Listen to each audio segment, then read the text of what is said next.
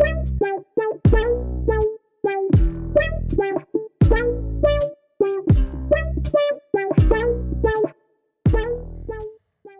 Hallo und herzlich willkommen zu einer neuen Blumenfrauen-Podcast-Episode, der Podcast für süße Narzissen und dornige Rosen. Mein Name ist Lisa Dengler, ich bin Selbstbewusstseinstrainerin und ich möchte dir zeigen, wie du ein selbstbestimmtes Leben führen kannst. Heute habe ich harten Tobak dabei, denn heute möchte ich mal unabhängig von allen anderen Podcast-Folgen, in denen ich ja immer super viel Input und Mehrwert gebe, von einer persönlichen beziehungsweise von persönlichen Geschichten von mir erzählen. Und zwar alle Geschichten, alle Erfahrungen, die in meinem Leben sehr herausfordernd und auch sehr negativ waren.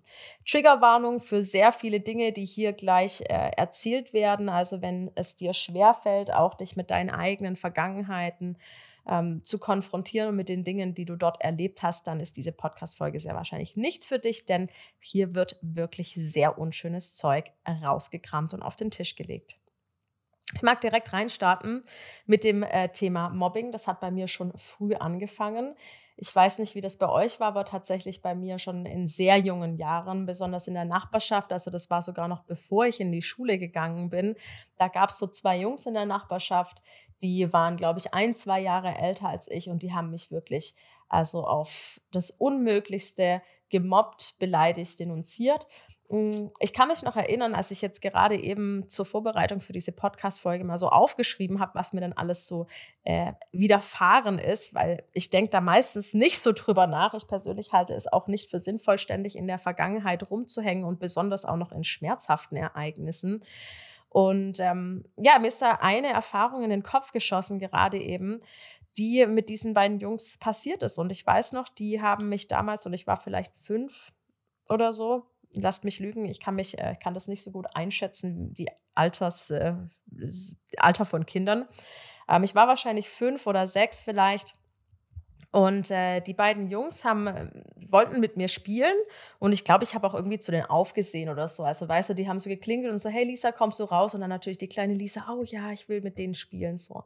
Aber die hatten natürlich was im Schilde geführt und haben mich dann in so einen, ja, so einen Hinterhof reingedrängt und haben mich gezwungen, mich nackt auszuziehen und ähm, haben mich dann ausgelacht. Also zum Glück haben sie irgendwie nicht mehr gemacht oder mich angefasst, aber ihr könnt euch vorstellen, das war eine absolute Katastrophe, wenn ich da jetzt so drüber nachdenke. Das ist ja furchtbar, das war total beschämend für mich. Ähm, ich habe auch tatsächlich da nie irgendwie drüber gesprochen. Das ist mir jetzt auch gerade so aufgefallen. Also ich habe noch nie irgendjemandem davon erzählt, auch meinen Eltern nicht. Ähm, krass, was Kinder so machen ähm, wie die unterwegs sind, wie hart die teilweise sind. Auch das fällt mir heute immer noch auf. Unglaublich, äh, was da abgeht. Und ähm, ja, einer von den Jungs, der konnte mich besonders wenig leiden. Ich weiß auch nicht, warum der mich nicht leiden konnte. Also es gibt keinen besonderen Grund. Muss es ja auch nicht irgendwie geben. Also es soll ja auch keine Rechtfertigung sein. Ähm, ich weiß es allerdings nicht, warum er mich nicht leiden konnte. Und er hatte mal von seinen Eltern so ein Pfeil- und Bogen-Set geschenkt bekommen. Und in diesen Bogen hat er einfach so einen Stock eingespannt und hat den auf mich geschossen. Und tatsächlich hat er mir zwischen die Augen geschossen. Ähm, no joke, also ich hatte in meiner Stirn echt ein klaffendes Loch von diesem Pfeil, der mich da getroffen hatte. Und ja, das war dann auch, glaube ich, so der Zeitpunkt, wo ich dann auch das meinen Eltern offensichtlich sagen musste, ja, dass da, äh, dass ich da gemobbt werde musste ja auch ins Krankenhaus. Ähm, ja, und da war dann auch der Spaß vorbei. Also als meine Eltern das dann mitbekommen haben, da sind die hoch zu seinen Eltern, da haben die äh, ein Machtwort gesprochen, wie man es doch so äh, schön neudeutsch, altdeutsch ausspricht. Und ähm, ja, seitdem hat er auch, glaube ich, aufgehört gehabt, mich zu mobben. Wir hatten zwar immer noch irgendwie, wenn wir uns begegnet sind, äh, uns böse Blicke dann geschenkt gehabt zu seiner Zeit, aber ich glaube, da hat das Ganze dann aufgehört.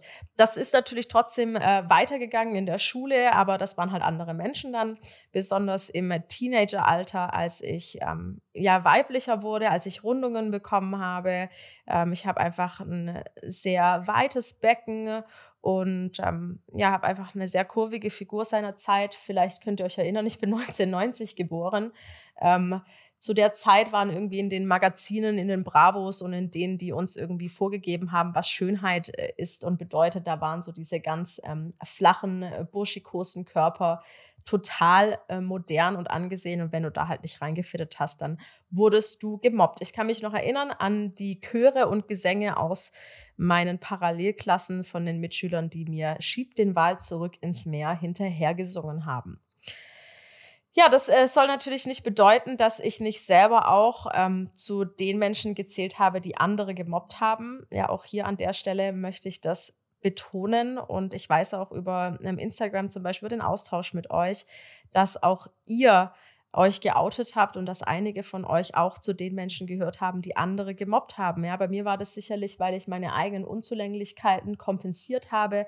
Da gab es besonders zwei Mädels, die haben echt einiges abbekommen. Ich weiß auch nicht mal irgendwie, warum ähm, ich das gemacht habe, aber ich war wirklich unglaublich gemein und das ist auch eine der Sachen, die ich äh, bis heute bereue. Ich bereue nicht viel, aber das ist etwas, was ich bereue. Ich habe mich äh, bei diesen Opfern auch entschuldigt, Jahre später und ich persönlich halte das für super sinnvoll, sich ähm, zu entschuldigen, weil das unheimlich wichtig ist für das Seelenheilen, nicht nur von dir selbst, sondern vor allem von deinem ähm, Opfer, auch wenn das erst 20 Jahre später kommt. Also vielleicht an dieser Stelle, wenn dir jetzt irgendwie eine Person in den Sinn kommt, die du gemobbt hast, zu der du ähm, unfair, ungerecht warst, dann ähm, ist eine Entschuldigung vielleicht das Richtige. Erfordert natürlich etwas äh, Mut und etwas Eingeständnis des eigenen Fehlverhaltens, aber glaub mir, das tut richtig gut. Stell dir einfach mal vor, wie es wäre, wenn du eine Entschuldigung bekommen würdest von der Person, die dir ähm, Leid zugefügt hat ja, diese ähm, Mobbing-Rufe und all das, was ich erlebt habe, hat dann auch aufgehört, als meine Mama gestorben ist. Ähm, da waren sie dann, glaube ich, das hat sie dann, glaube ich, äh, da waren sie beschämt. Ja, da haben sie dann aufgehört, als sie das mitbekommen haben. Hoppala, die Lisa hat ja äh, in den letzten Jahren irgendwie, wow, was da abgegangen ist, krebskranke Mama zu Hause gehabt, ähm, Upsi, und wir haben die ganze Zeit ihr noch einen auf den Deckel gegeben. Ich kann mich auch ganz genau erinnern, also was meine Mama gestorben ist, ist offensichtlich eins der Dinge, die am schlimmsten waren in meinem Leben. Das ist schon lange her, ich war 16 zu der Zeit. Ähm, aber trotzdem ist es noch so, als ob es gestern gewesen wäre. Zumindest kann ich mich daran sehr genau erinnern. Ich weiß noch, ich kam nach Hause von, ich glaube, irgendwie vom Spielen oder von einer Sportveranstaltung, was auch immer. Und ähm, zu Hause haben alle gewartet auf mich. Ja, also meine ähm, mein Stiefvater, meine Oma haben gewartet, die beste Freundin von meiner Mutter mit ihrem Mann hat gewartet und äh, als ich dann so reinkam und alle haben mich angeschaut, da habe ich schon ganz genau gewusst. Also die mussten auch gar nichts sagen, die haben mich schon direkt so angeschaut und das siehst du ja auch, ich meine, in den Gesichtern der Leute an. Das ist ja furchtbar, auch wenn ich mir vorstelle, hey, in, in denen ihrer Position jetzt irgendwie der Tochter mitzuteilen. Meine Schwester war natürlich auch da, dass die Mama nicht mehr am Leben ist das war wirklich furchtbar. Das war eine der schlimmsten Erfahrungen. Mit der habe ich auch sehr lange zu kämpfen gehabt. Ich habe ähm, zwei Therapien hinter mir, weil einfach so unheimlich viel passiert ist dadurch und mit mir natürlich auch passiert ist. Ähm, auch im Anschluss, also das war wie so ein Rattenschwanz, war ja nicht nur so irgendwie, hey, du verlierst jetzt deine Mama und jetzt musst du halt versuchen klarzukommen, sondern mein Vater lebt ja schon sehr lange im Ausland, schon ähm, bevor meine Mutter gestorben ist, ja schon einige Jahre vorher, ich glaube sieben, acht Jahre vorher ist er nach Amerika gezogen und hat dort eben gelebt, neu geheiratet, so wie meine Mutter in Deutschland ja auch neu geheiratet hat. Und ähm, das Verhältnis zu meinem Vater war nie das Beste, sagen wir es mal so. Der war sehr leistungsorientiert, der war sehr körperfixiert. Das heißt also auch hier ganz viel Druck bekommen, irgendwie einem gewissen Ideal zu entsprechen und ganz viel Druck bekommen, ähm, irgendwelche Noten, die seinen Erwartungen entsprechen, eben zu bringen. Und als meine Mama dann gestorben ist, dann war ja noch mein Stiefvater da, der sich auch bereit erklärt hatte dazu, sich um meine Schwester und mich zu kümmern, gemeinsam mit meiner Oma. Das fand mein Vater aber nicht so gut. Der wollte sehr wahrscheinlich nicht, dass wir bei meinem Stiefvater leben. Ich weiß nicht genau, was der Grund dafür ist habe ihn nie gefragt. Er hat sich auf jeden Fall entschuldigt für sein Verhalten, zum Glück, ja, im Nachhinein. Trotzdem ist es so passiert, dass er hm, meine Schwester dann gezwungen hatte, ähm, nach Amerika zu ziehen. Er wollte also nicht, dass wir in der Obhut meines Stiefvaters bleiben. Äh, wir hatten allerdings ja kein gutes Verhältnis zu meinem Vater und deswegen haben wir uns da total gegen gewehrt. Wir wollten das beide nicht. Wir wollten nicht in ein anderes Land ziehen. Wir wollten nicht zu einem Elternteil ziehen, zu dem wir keinen Bezug und keinen Kontakt haben, weil er einfach nur einmal im Jahr irgendwie haben wir ihn gesehen. Also das müsst ihr euch vorstellen, zu der Zeit irgendwie, da äh, konnten wir nicht mal nach Amerika telefonieren, weil das ultra teuer war. Und das Maximum irgendwann waren dann mal E-Mails schreiben, aber es ist nicht so, dass man irgendwie FaceTimen kann, mal kurz oder eine WhatsApp durchschicken. Ja, also das heißt, wir wollten überhaupt nicht hingehen. Und wir hatten ja auch in Deutschland unser ganzes Umfeld, unsere Freunde, den Rest unserer Familie, ja besonders auch die beste Freundin von meiner Mutter war wie so eine Ersatzmama, wie so eine zweite Mama. Wir sind schon seit wir klein waren auch immer gemeinsam in Urlaube gefahren. Und ähm, ja, es waren genug Leute da, die sich um uns gekümmert hätten, aber mein Vater wollte das nicht, also hat er meine Schwester gezwungen, nach Amerika zu ziehen. Ich war 16, ich war alt genug, ich konnte mich entscheiden, in Deutschland zu bleiben. Und so habe ich ein halbes Jahr, nachdem meine Mutter gestorben ist, auch meine Schwester verloren. Das Traurige daran ist tatsächlich, dass meine Schwester und ich eigentlich eine sehr innige und starke Bindung zueinander hatten. Wir konnten uns alles erzählen und waren ein Herz und eine Seele, auch wenn wir uns wirklich auch mal böse geärgert haben, äh, wie das halt auch immer so ist bei Geschwistern. Aber seitdem meine Schwester gegangen ist, hat sich dieses Verhältnis zu ihr nie wieder in diese Richtung entwickelt. Und heute ist es eine gewisse Distanz. Und wenn wir nicht zusammen leben würden, dann weiß ich auch gar nicht, ob wir uns irgendwie so sehr füreinander interessieren würden. Das sind wir doch schon sehr unterschiedlich, ähm, haben uns sehr, sehr, unterschiedlich entwickelt. Und das ist natürlich super schade irgendwo, wenn man so drüber nachdenkt, äh, was da für ein Verhältnis in der Vergangenheit eben da war. Ja, als dann meine Schwester äh, mich auch verlassen hat, ähm, war dann auch mein Stiefvater an der Reihe. Der hatte nämlich drei, vier Monate, nachdem meine Mama gestorben ist, schon eine neue Frau kennengelernt und ähm, ist dann auch immer wieder zu der gegangen. Das heißt, ich war also komplett alleine mit 16, 17 Jahren in einem äh, großen Haus, in dem wir gelebt haben. Da kam dann meine Oma einmal die Woche vorbei und hat mir geholfen, dieses große Haus zu putzen. Mein Stiefvater hat, mein Stiefvater hat mir irgendwie 300 Euro hingelegt, hat gesagt, hier, kauf ein für dich. Und ähm, ja, so habe ich dann im Prinzip meine Zeit verbracht von 16 äh, bis ich 18 war, als dann mein Stiefvater entschieden hat, das Haus zu verkaufen und ähm, sein Teil des Erbes anzutreten. Äh, ja, was soll ich dazu sagen? So ist es einfach. Er hat die Hälfte vom Erbe genommen, ohne Rücksicht auf Verluste. Und so war es dann am Ende so, dass ich dann auch ohne Zuhause dastand. Top. Ja, dann habe ich äh, aber zu der Zeit auch einen äh, Partner kennengelernt, einen meiner ersten Freunde. Den äh, habe ich dann über so eine Disco-Zeit kennengelernt. Da war ich sehr viel feiern, eben zu der Zeit sehr viel Alkohol auch getrunken gehabt an den Wochenenden.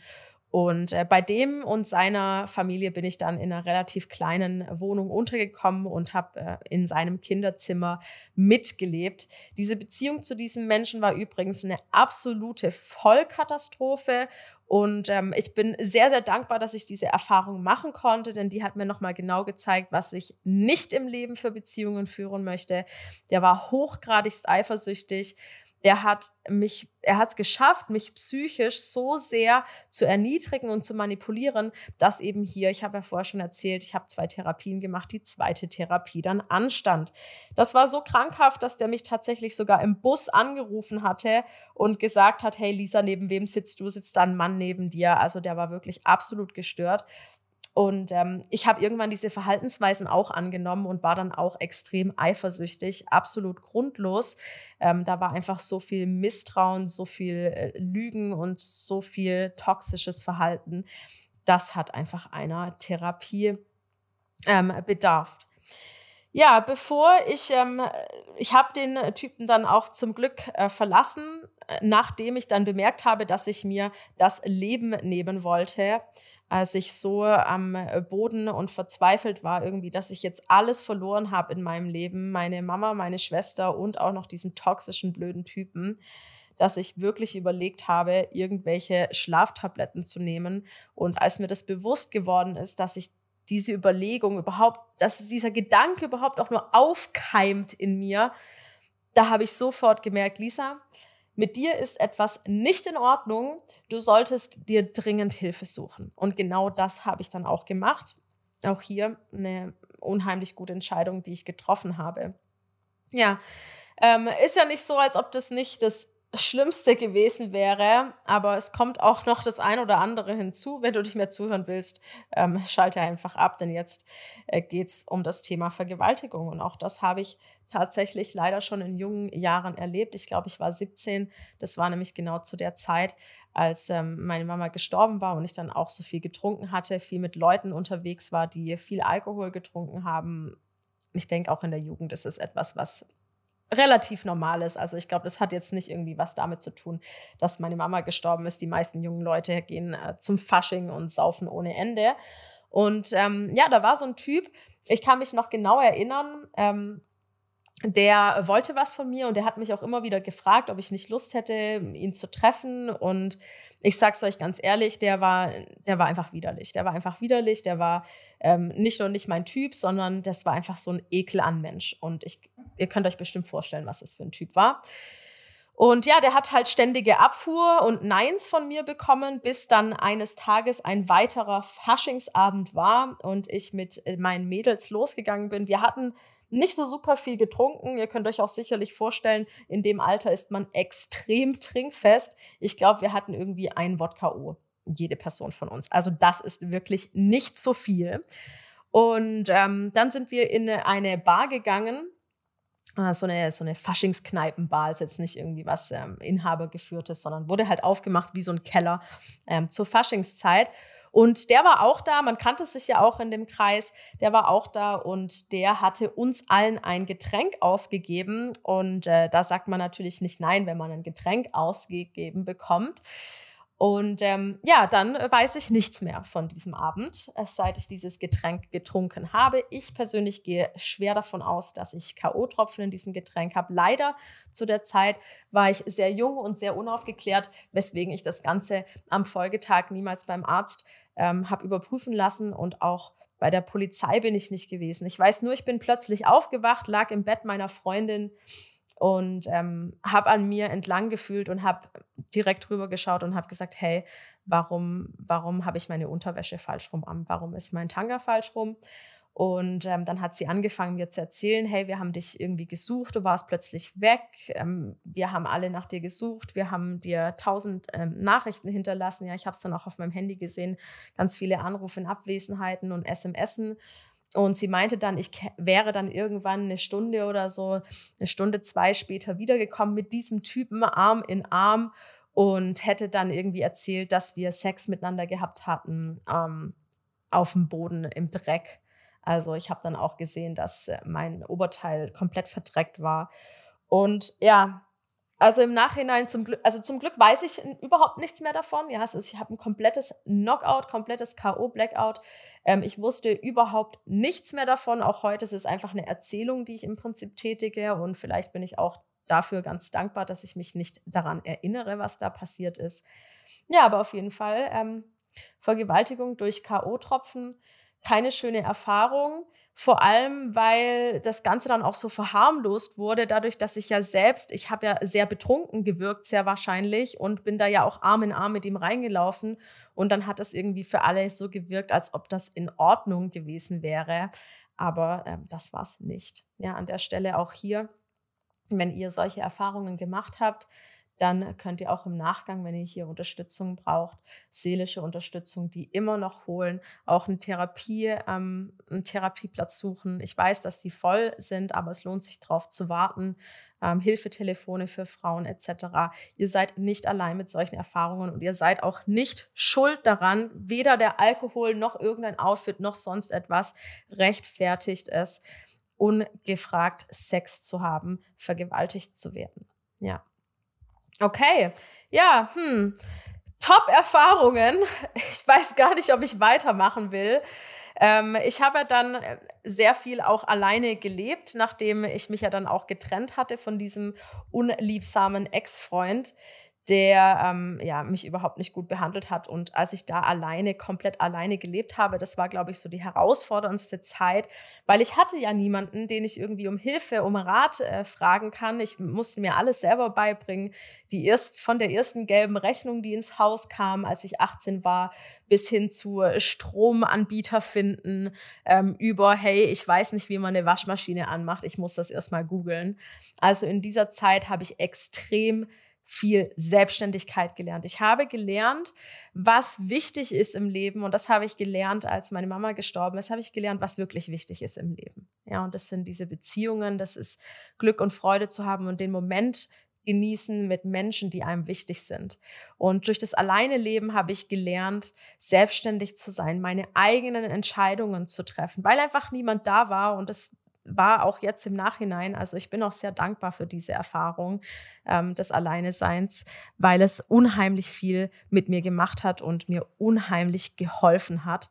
Und ich würde das auch nicht anders wollen. Ich würde auch nicht anders sein wollen. Ich glaube, diese Selbstständigkeit hat mich an den Punkt gebracht, an dem ich heute stehe. Nichtsdestotrotz hatte ich natürlich gute Freunde und das ist auch immer etwas, was total wichtig ist, äh, Menschen an seiner Seite zu haben, denen man vertrauen kann. Und ich hatte eine beste Freundin, die war wirklich, also wir waren wie ein Herz und eine Seele. Die habe ich auch kennengelernt durch diesen äh, doofen Ex-Freund. Die war nämlich die Partnerin von seinem besten Kumpel. Und ähm, wir hatten einfach die besten Zeiten. Das war für mich wie eine Seelenverwandte. Das war für mich wie die neue Schwester, die ich äh, verloren habe. Wir waren einfach ganz ähm, tolle Freunde. Und leider ist sie mit der Zeit immer mehr in eine mentale Krankheit abgerutscht. Das hat angefangen mit einem Hörsturz, ähm, ging dann in einen Burnout und hat dann geendet in, in äh, schwersten Depressionen.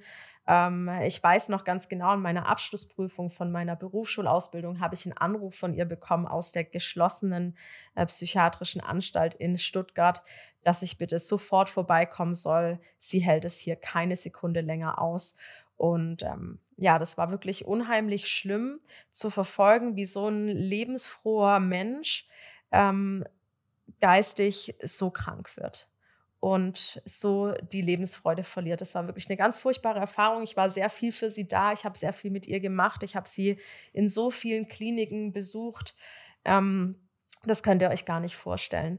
Und dann ist was ganz, ganz Schlimmes passiert. Eines Tages bin ich zu meinem Arbeitsplatz, ich habe damals in der Bibliothek gearbeitet, ja, gelaufen und ähm, habe einen Anruf bekommen von ihrem Bruder, der gesagt hat, dass sie einen Autounfall hatte. Und jetzt hat sich tatsächlich ein Motorradfahrer des Nachts das Leben genommen und ist einfach in ihr Auto reingefahren. Sie hatte einen Smart, das heißt, da war keine Knautschzone. Der Typ ist frontal auf sie drauf. Der Kopf wurde abgeschlagen durch das, äh, durch das Auto. Das heißt also, die Rettungskräfte mussten einen kopflosen Mann bergen und den Kopf im Wald suchen. Meine beste Freundin aus dem Auto rausziehen, die natürlich sofort im Koma war, die schwerste Verletzungen hatte. Das war, das war absolut heftig. Und das hat so lange gedauert, bis sie, ähm, bis sie wieder auf den Beinen war, bis, bis ihr Gehirn wieder da war. Und leider hat sie ihr Gedächtnis verloren und sie ist aufgewacht und dachte, sie ist irgendwie noch 18 oder 16 sogar, ich weiß es nicht mehr, wusste nicht mehr, wer ich bin, hat mich gefragt, hey, schön, dass du mich besuchst, aber wer bist du überhaupt? Und hat alles komplett vergessen und leider ähm, ist diese Freundschaft dann auch nicht mehr aufgeblüht, hm, dadurch, dass sie dann eben viel mit den Menschen äh, Zeit verbracht hat, mit denen sie äh, Zeit verbracht hat, bevor wir befreundet waren. Und somit habe ich ähm, meine beste Freundin verloren. Aber das Schöne an der Geschichte ist trotzdem, das möchte ich euch erzählen, sie hat komplett vergessen, dass sie ähm, krank war und ist heute ein sehr lebensfroher Mensch. Wir folgen uns noch auf Instagram. Ich habe gesehen, sie hat geheiratet, hat ein Kind. Ich bin äh, unheimlich glücklich, dass sie diesen Weg gegangen ist. Aber es war natürlich sehr traurig, dass wir uns verloren haben zu dem Zeitpunkt. Ja, das war äh, ein einschneidendes Erlebnis und auch hier hat es mich wieder gelehrt, wie wichtig es ist, die Momente zu genießen mit den Menschen, die wir um uns haben und die uns wichtig und lieb sind, denn sie können viel zu schnell vorbei sein. Im Laufe dieser Zeit habe ich dann auch gelernt, ähm, noch selbstbewusster zu sein, noch mehr das zu tun, worauf ich wirklich Lust habe, was mir wirklich wichtig ist. Denn das Leben ist viel zu kurz, um sich immer von anderen abhängig machen und um irgendwelchen Wert auf die Meinung von anderen zu geben. Das heißt also, ich habe das Leben so gelebt, wie es mir gefallen hat und mir Freude bereitet hat. Sicherlich waren im Nachhinein die ein oder anderen Dinge vielleicht nicht die cleversten, die ich getan habe und auch hier, man wächst, ja, man erlebt Dinge, politische Einstellungen verändern sich. Ja, ich war eher rechtskonservativ, das muss ich auch zugeben. Ich hatte ähm, auch vielen Umfeld, die sehr rechtskonservativ waren. Und heute würde ich mich ja als linksversifft bezeichnen. Naja, nichtsdestotrotz habe ich angefangen, meine eigenen ähm, Entscheidungen zu treffen und einfach für mich das Beste zu machen. Ich war auch sehr offen immer mit meiner Sexualität. Ich habe da viel ähm, ausprobiert und habe einfach genau das gemacht, was mir Spaß macht. Und ihr könnt euch vorstellen, das hat nicht lange gedauert, bis dann die ersten Leute, die das nicht verstehen konnten, mich als Schlampe betitelt haben, zu mir gesagt haben, wie ich mich nur so benehmen kann. Und ich habe mich jetzt nicht schlimm benommen. Ich war einfach nur offen. Ja, wenn ich Sex wollte, dann bin ich einfach zu jemandem gegangen und habe gesagt, hey, hast, hast du zufällig Bock zu vögeln? So, also super äh, Schlimm war das jetzt nicht. Ähm, generell ist es überhaupt kein einziges Argument oder es gibt überhaupt nichts, was eine Frau irgendwie als Schlampe betiteln würde. Du kannst genau das tun in deiner Sexualität, was du tun möchtest. Aber ihr könnt es euch sicherlich vorstellen, wie das halt eben so ist. Naja, wenn man so eine offene Person ist oder wenn man generell einfach offen mit seiner Sexualität umgeht, dann ist das Stadtgespräch sehr groß. Und auch bis heute noch, ich muss äh, äh auch immer wieder schmunzeln darüber. Ich lebe ja in Pforzheim und Pforzheim ist ja auch so ein bisschen ein, ein, ein größeres Dorf, sage ich jetzt mal. Man kennt sich. Und auch hier höre ich immer wieder von Ecken, von Menschen, die ich persönlich gar nicht kenne, äh, die negative Dinge über mich sagen. Die sagen, ich wäre voll die Schlampe und was auch immer, weil ich, keine Ahnung, auf Instagram mal ein Bild gepostet habe mit einer Ananas. also es ist wirklich unheimlich spannend, ja, was äh, Leute so von sich geben und äh, wie verletzend Menschen sein können. Zum Glück äh, bin ich an einem Punkt auch schon lange, dass äh, mich das überhaupt nicht mehr interessiert. Nämlich genau an dem Moment, als meine Mama gestorben ist, habe ich aufgehört, mich von sowas äh, kleinkriegen zu lassen oder mich generell über sowas aufzuregen, meine Energie dort rein zu investieren, mich für sowas zu interessieren. Denn am Ende des Tages ist es ja das Problem der anderen Person und nicht meins. Die andere Person hat ja scheinbar irgendein Problem damit und nicht ich. Also warum sollte ich meine wertvolle Energie und mein äh, Wohlbefinden, meine Zeit investieren, um mir darüber Gedanken zu machen? Ja, jetzt bin ich ja natürlich auch irgendwo so ein bisschen, ihr habt vorher schon gehört, äh, ich war in der Ausbildung, ja, ich habe natürlich auch einen Bildungsweg hinter mir, ich habe eine Ausbildung gemacht, ich habe studiert und ich habe wirklich einiges an Jobs gehabt. Ihr könnt euch das nicht vorstellen, wenn du alleine lebst, wenn du niemanden hast, der sich für dich sorgt und mein Vater hat jetzt wirklich nicht so den Unterhalt gezahlt. Also ich habe wirklich teilweise drei, vier Jobs gleichzeitig gehabt, um mich über Wasser zu halten, um diese Wohnung zu bezahlen, in der ich ja gelebt habe. Und ich habe wirklich schon alles an Arbeitgebern erlebt, was ihr euch nur vorstellen könnt. Und da habe ich zwei ganz besonders einschneidende Erfahrungen gemacht. Die eine Erfahrung ist äh, mit einer Chefin, die, huh, die war wirklich furchtbar. Also das war Bossing. Ich habe da auch im, in der Uni zum Glück sehr viel drüber gelernt, auch im Thema Leadership. Und es war wirklich Bossing. Also diese Frau hat dafür gesorgt, dass die Mitarbeiter ähm, Burnouts bekommen haben, dass die sich krank gemeldet haben, weil sie depressiv geworden sind. Das war das schlimmste Mobbing, was ich jemals irgendwo erlebt habe. Das äh, auch bis heute noch, wenn ich heute auch mal Kontakt habe zu meinen ehemaligen Kollegen, das hängt so extrem tief in den Knochen. Das könnt ihr euch gar nicht vorstellen, was man dort alles erlebt hat. Ähm, ich zum Glück war nicht betroffen davon, denn zu dem Zeitpunkt, ähm, die war halt auch sehr leistungsorientiert und ich war halt auch einfach eine Maschine, muss man halt auch so sagen. Deswegen konnte sie mich immer gut leiden. Und weil ich auch so offen war und mir halt eben nichts hab sagen lassen, da hat die das vielleicht auch irgendwie anders wahrgenommen. Aber das war wirklich für mich unheimlich schlimm zu sehen, wie ähm, ein ganzes Kollegium, ein ganzes Team an Menschen, die eigentlich freudvoll sind, mit denen es unheimlich Spaß macht zu arbeiten, die Spaß am Leben haben, immer mehr ähm, traurig werden und immer antriebsloser werden und immer psychisch kranker werden. Das war unheimlich schlimm. Ähm, das war dann auch so das erste Mal, wo ich irgendwie aktiv geworden bin tatsächlich, wo ich nicht nur irgendwie diese ganzen Sachen hingenommen habe, die ich alle schon erlebt habe, sondern wo ich auch wirklich mal gesagt habe, okay, jetzt reicht's. Jetzt muss man auch was machen. Und ähm, ja, ich bin dann eben auch an gewisse Stellen hingegangen, habe über dieses Thema aufgeklärt. Und zum Glück arbeitet diese Frau heute nicht mehr in ihrer Position. Ja, ähm, war aber nicht die einzige Arbeitgeberin von den vielen, die ich hatte, mit denen ich negative Erfahrungen gemacht habe. Und eine Erfahrung mag ich hier zum Schluss noch teilen. Und zwar ist es die Erfahrung der sexuellen Belästigung am Arbeitsplatz durch einen Arbeitgeber. Und ähm, vielleicht habt ihr das mitbekommen. Ja, das war zu der Zeit, da war ich schon auf Instagram aktiv, also wer mir schon lange folgt. Und ähm, ich habe den Fehler, in Anführungszeichen Fehler begangen, dass ich über diese sexuelle Belästigung äh, offen auf Instagram gesprochen habe, weil ich mir das nicht gefallen lassen wollte, weil ich meine Community euch daran teilhaben lassen wollte, dass ihr euch so nicht behandeln lassen müsst und dass das überhaupt gar nicht geht. Ich weiß nicht, wer aus meinem Geschäft ähm, mich da verpetzt hat. Ja, aber es war irgendeine Person, die mich verpetzt hat, die gesagt hat, hey, das hat die Lisa Social Media Online gesagt.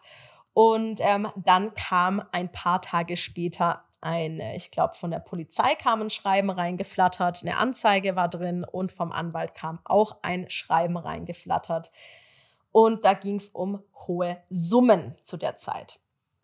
Ja, und ähm, dann habe ich mir natürlich auch schnell einen Anwalt genommen und ähm, habe dafür gesorgt, dass äh, ich das von mir abwenden kann ja, der Anwalt war auch am Anfang zuerst so, ha ja, mit dumm, dumme Chickse, so in Anführungszeichen. Ja, es war natürlich nicht, es war ein hervorragender Anwalt und der war wirklich ganz, ganz toll und sehr einfühlsam, aber der war halt am Anfang vielleicht ein bisschen überfordert und dachte sich so, ja, okay, da hat halt so ein, so ein junges Mädel äh, irgendwie einen Scheiß geredet auf Social Media und hat irgendwie den Arbeitgeber schlecht gemacht oder verleumdet oder was auch immer. Und jetzt muss ich die da halt rausboxen, bis wir dann irgendwie im nächsten Telefongespräch hat er dann nochmal gesagt, so jetzt erzählen Sie mir mal bitte von vorne bis hinten. Äh, wie kommen Sie dazu, sowas zu sagen? Was sind das für Anschuldigungen, die da im Raum stehen? damit ähm, er dann eben auch mit der anderen Partei, mit dem anderen Anwaltsding ähm, sprechen kann. Und ich habe dann einfach mal so erzählt, was ich erlebt habe. Und das waren wirklich, wirklich unschöne Erfahrungen. Also dass ich das überhaupt ausgehalten habe, ist ja der Wahnsinn. Ich hatte auch seinerzeit viel mit äh, Kollegen und Kolleginnen vor Ort gesprochen. Auch andere Frauen haben sich stark belästigt gefühlt. Ähm, ich war da zum Glück nicht alleine und ich war auch zum Glück immer sehr offen, sodass ich das ähm, mit meinem Anwalt besprechen konnte, dem alles sagen konnte, alles dokumentiert hatte. Und als wir dieses Gespräch hatten, hat er zu mir gesagt, Frau Dengler, Sie hätten sofort eine fristlose Kündigung einreichen können sie hätten viel früher aktiv werden sollen, dürfen, was auch immer. Ja, und das war dann so der Moment, wo ich dachte, ah fuck, ja, da schau hin.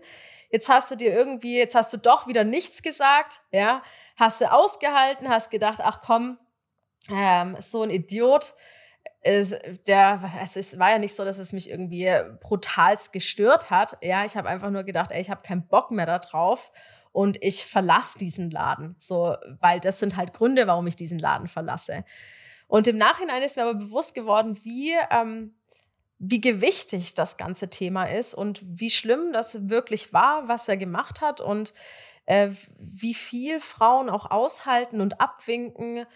Und das hat mich dann schon auch wütend gemacht. Und ähm, ja, er ist dann, mein Anwalt ist dann ins Gespräch mit dem anderen Anwalt gegangen und hat ihm das alles erzählt. Der war erstmal sprachlos, also der gegnerische Anwalt hat gesagt, er meldet sich, dann kam ganz lange nichts, dann ist die Anzeige zurückgezogen worden und dann ähm, ist auch die Einforderung, die finanzielle Einforderung zurückgezogen worden. Nichtsdestotrotz ähm, habe ich mich auf einen Vergleich geeinigt, denn mein Anwalt, und jetzt kommt was unfassbar Spannendes, mein Anwalt hat gesagt, hey, du kannst, wenn du möchtest, vor Gericht gehen, aber ich sag dir ganz ehrlich, in Pforzheim sitzen im Gericht alte weiße Männer, 55 plus, die eine junge Frau vor sich haben. Und ich will auch sagen, hey, ich, ich bin eine attraktive Frau, ich bin eine selbstbewusste Frau. Also ich bin schon eine Frau auch, die einschüchtern sein kann und die eben das ein oder andere Mal auch als Schlampe betitelt wird. Yes, that's how it is. Und ähm, dann haben wir hier einen ähm, Unternehmer, ja, einen mittelständischen Unternehmer, einen konservativen, der ähm, ich werde wahrscheinlich nicht so große Chancen haben, hat er zu mir gesagt. Und dann müsste ich in die nächste Instanz gehen, dann müsste ich nach Karlsruhe gehen, ins, ins nächste Gericht und müsste dort dann für mein Recht kämpfen. Und das würde sich alles extrem lange ziehen aus Erfahrung. Das würde auch mit extrem viel Kosten verbunden sein, besonders dann, wenn ich den Fall doch nicht gewinne. Und er hat dann gesagt, wir haben jetzt zwei Möglichkeiten. Entweder ich lasse mich auf einen Vergleich ein oder ich gehe diesen mühsamen und beschwerlichen Weg. Und ich habe mich gegen den Weg entschieden, weil ich einfach meine Energie und meine Zeit nicht da rein investieren wollte. Und äh, ja, ich habe mich zu einem Vergleich breitschlagen lassen, in dem steht, dass ich nicht mehr sagen darf, dass ich sexuell belästigt wurde. Könnt ihr euch das vorstellen? Ich wurde mundtot gemacht. Das ist deutsches Recht ja, so sieht das Ganze aus. Ich bin unheimlich dankbar, dass mein Anwalt da so ehrlich zu mir war, weil ich kann mir schon vorstellen, wie das geendet hätte in so einem Gerichtssaal. Ähm, aber that's how it is. Ja, ich darf offiziell nicht sagen, dass ich sexuell belästigt wurde, obwohl es die Wahrheit ist. Und das ist äh, heute noch, das ist eine der Sachen, ihr merkt schon, mh, hm, da bin ich ein bisschen äh, emotional geladen. Das ist etwas, das macht mich wütend. Und das ist für mich aber auch eine Motivation und ein Ansporn, in dem, was ich mache, erfolgreich zu werden, als Speakerin auf Bühnen zu gehen, andere Menschen zu inspirieren und zu motivieren. Und auch dieses Geld, das ich dort habe, eins meiner großen Ziele und Träume ist es, eine Stiftung, eine Organisation ähm, zu gründen, ins Leben zu rufen, dass die, die Frauen dabei hilft, die sexuell am Arbeitsplatz belästigt wurden, solche Gerichtsverfahren anzutreten, solche Verfahren reinzugehen und zu wissen, mir passiert nichts und wenn ich im schlimmsten Fall dieses Verfahren verliere, dann ist da eine Organisation, die hinter mir steht, eine Einrichtung, die dieses Verfahren für mich bezahlt. Das soll ein Pool an Anwältinnen werden, an ähm, Menschen, die davon Ahnung haben, wie man Leute aus solchen Thematiken rausbekommt. Und das ist etwas, wo ich meine Energie aktuell so hinlenke. Also ihr merkt, das beeinflusst beeinflusst mich natürlich auch, weil ich es einfach so unheimlich ungerecht finde. Und Ungerechtigkeiten sind etwas, mit dem ja ich manchmal auch nur sehr schwer umgehen kann. Jetzt habe ich doch auch einiges erzählt über diese ganzen Themen, die mir passiert sind. Und was ich euch mitgeben möchte, ist, dass es ja nicht immer einfach ist. Ja, im Gegenteil. Also wenn ihr ähm, das einfach mal so ein bisschen äh, Revue passieren lasst, also wie ich das auch gerade getan habe, dann kann man schon feststellen, ganz schön viel Scheißdreck erlebt, ganz schön viel Kacke, ganz schön viel, wo man hätte aufgeben können, wo man hätte verzweifeln können, wo man hätte in Depressionen stürzen können, ähm, wo alles absolut valide gewesen wäre. Aber ich möchte euch sagen, dass ihr euch immer entscheiden könnt, dass ihr euch entscheiden könnt, euch auf das zu fokussieren, was euch wichtig ist was, was wichtig ist im Leben, was für dich wichtig ist, was dir Freude bereitet, was dir Spaß macht. Du kannst dich entscheiden, wo du deine Energie hinsteckst. Steckst du deine Energie da rein, dich aufzuregen über diese bösen Dinge, über diese schlechten, negativen Dinge, die dir passiert sind, oder nimmst du diese Energie, die du hast und transformierst die, wandelst die um, investierst die in dich, in dein Wachstum voranzukommen. Ja, es gibt immer wieder Rückschläge im Leben, es gibt immer wieder herausfordernde Situationen, mit denen wir zu kämpfen haben und da ist jeder Mensch individuell. Ich habe schon mit so vielen Frauen gesprochen und so viele Frauen haben so krasse Geschichten. Das ist unglaublich, ja. Wenn ich da heute auch nur drüber nachdenke, was ich schon alles gehört habe, da fährt einem kalt den Rücken runter. Und trotzdem stehen wir hier. Trotzdem sind wir hier und hören uns Worte an, die uns motivieren und inspirieren, weiterzumachen und stark zu sein, ja, und uns auf unsere Stärken zu fokussieren, auf das, was uns ausmacht, was uns liebenswert macht, was andere Menschen liebenswert macht. Ja, das ist auch ganz wichtig. Nur weil man schlechte Erfahrungen mit manchen Menschen gemacht hat, dann bedeutet es nicht, dass alle Menschen böse oder schlecht sind. Ja, du entscheidest, mit wem du Zeit verbringst, welche Menschen du in dein Leben lassen möchtest. Und wenn es Zeit ist, Menschen gehen zu lassen, dann tust du das ohne Rücksicht auf Verluste. Wenn es Zeit ist, toxische Partner zu verlassen, dann tust du das ohne Rücksicht auf Verluste. Und wenn es Zeit ist, einen scheiß Arbeitsplatz zu verlassen, dann Tu es um deiner eigenen Glückes willen, denn du hast nur dieses Leben und du selbst bist dafür verantwortlich, wie es dir geht. Kein anderer in deinem Leben ist dafür verantwortlich, wie es dir geht. Ja, Erfahrungen können prägen, aber du entscheidest jetzt in diesem Moment, was du aus dir und aus deinen Erfahrungen machen möchtest. Und es gibt so unheimlich viele Dinge da draußen, die schön sind, die das Leben lebenswert machen. Und ich möchte, dass du dich auf diese Dinge fokussierst. Ich weiß, das ist manchmal schwierig, ja, und deshalb habe ich auch den Online-Kurs ähm, gelauncht, gemacht, um euch zu zeigen, wie ihr das tun könnt, um euch Schritt für Schritt mitzunehmen durch diese ganzen Prozesse, die ich schon sehr früh durchlaufen habe, dieses Lernen, sich auf das Positive im Leben zu konzentrieren, auf das Wesentliche, was wirklich wichtig ist, zu fokussieren und loszulassen von all den Dingen, die andere Leute über einen sagen, all den Erwartungen, die andere an einen haben. Und einfach du selbst zu sein, einfach ein Leben zu führen, das du selbst bestimmen kannst. Das ist mir unheimlich wichtig. Mein größter Wunsch ist es, dass alle Menschen da draußen zufrieden mit sich selber sind, weil ich glaube, wenn alle Menschen zufrieden mit sich selber sind, dann gibt es diese Ungerechtigkeiten, dann gibt es diese negativen Dinge nicht mehr, weil wir einfach glücklich sind, weil wir einfach Freude an dem haben, was wir jetzt gerade in diesem Moment tun. Und dieses Gefühl, das möchte ich dir auch geben. Ich möchte dir zeigen, wie du das fühlen kannst, wie du an diesen Punkt der Selbstbestimmung kommen kannst, wenn du das möchtest, wenn du Lust hast, dich zu verändern. Und ja, das ist manchmal unangenehm und das ist mit Hürden verbunden. Aber wenn du Lust hast, diesen Weg zu gehen in Richtung Selbstbestimmung, etwas zu verändern, um dein Leben positiver und leichter und glücklicher zu machen, dann ist der Online-Kurs genau das Richtige für dich. Ich freue mich sehr, wenn du Teil der Blumenfrauen-Community wirst. Alle Infos dazu findest du auf meiner Website. Ich verlinke sie dir in den Show Notes. Das war's ähm, heute in dieser Podcast-Episode. Sie war etwas länger und sie war etwas ähm, ehrlicher als die meisten anderen, in denen ich einfach nur von meiner Arbeit spreche und nicht von mir selbst. Schreib mir super gerne eine Nachricht, wie dir die Podcast-Folge gefallen hat, ob du dich in etwas wiedererkannt hast, ob sie dich motiviert hat, inspiriert hast.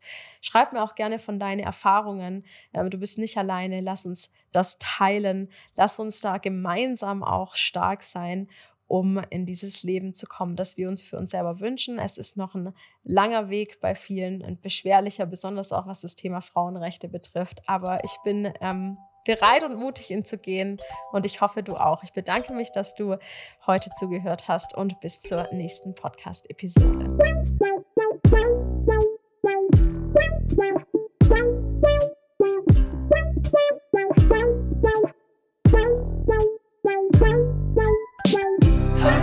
my sex and drugs. I need my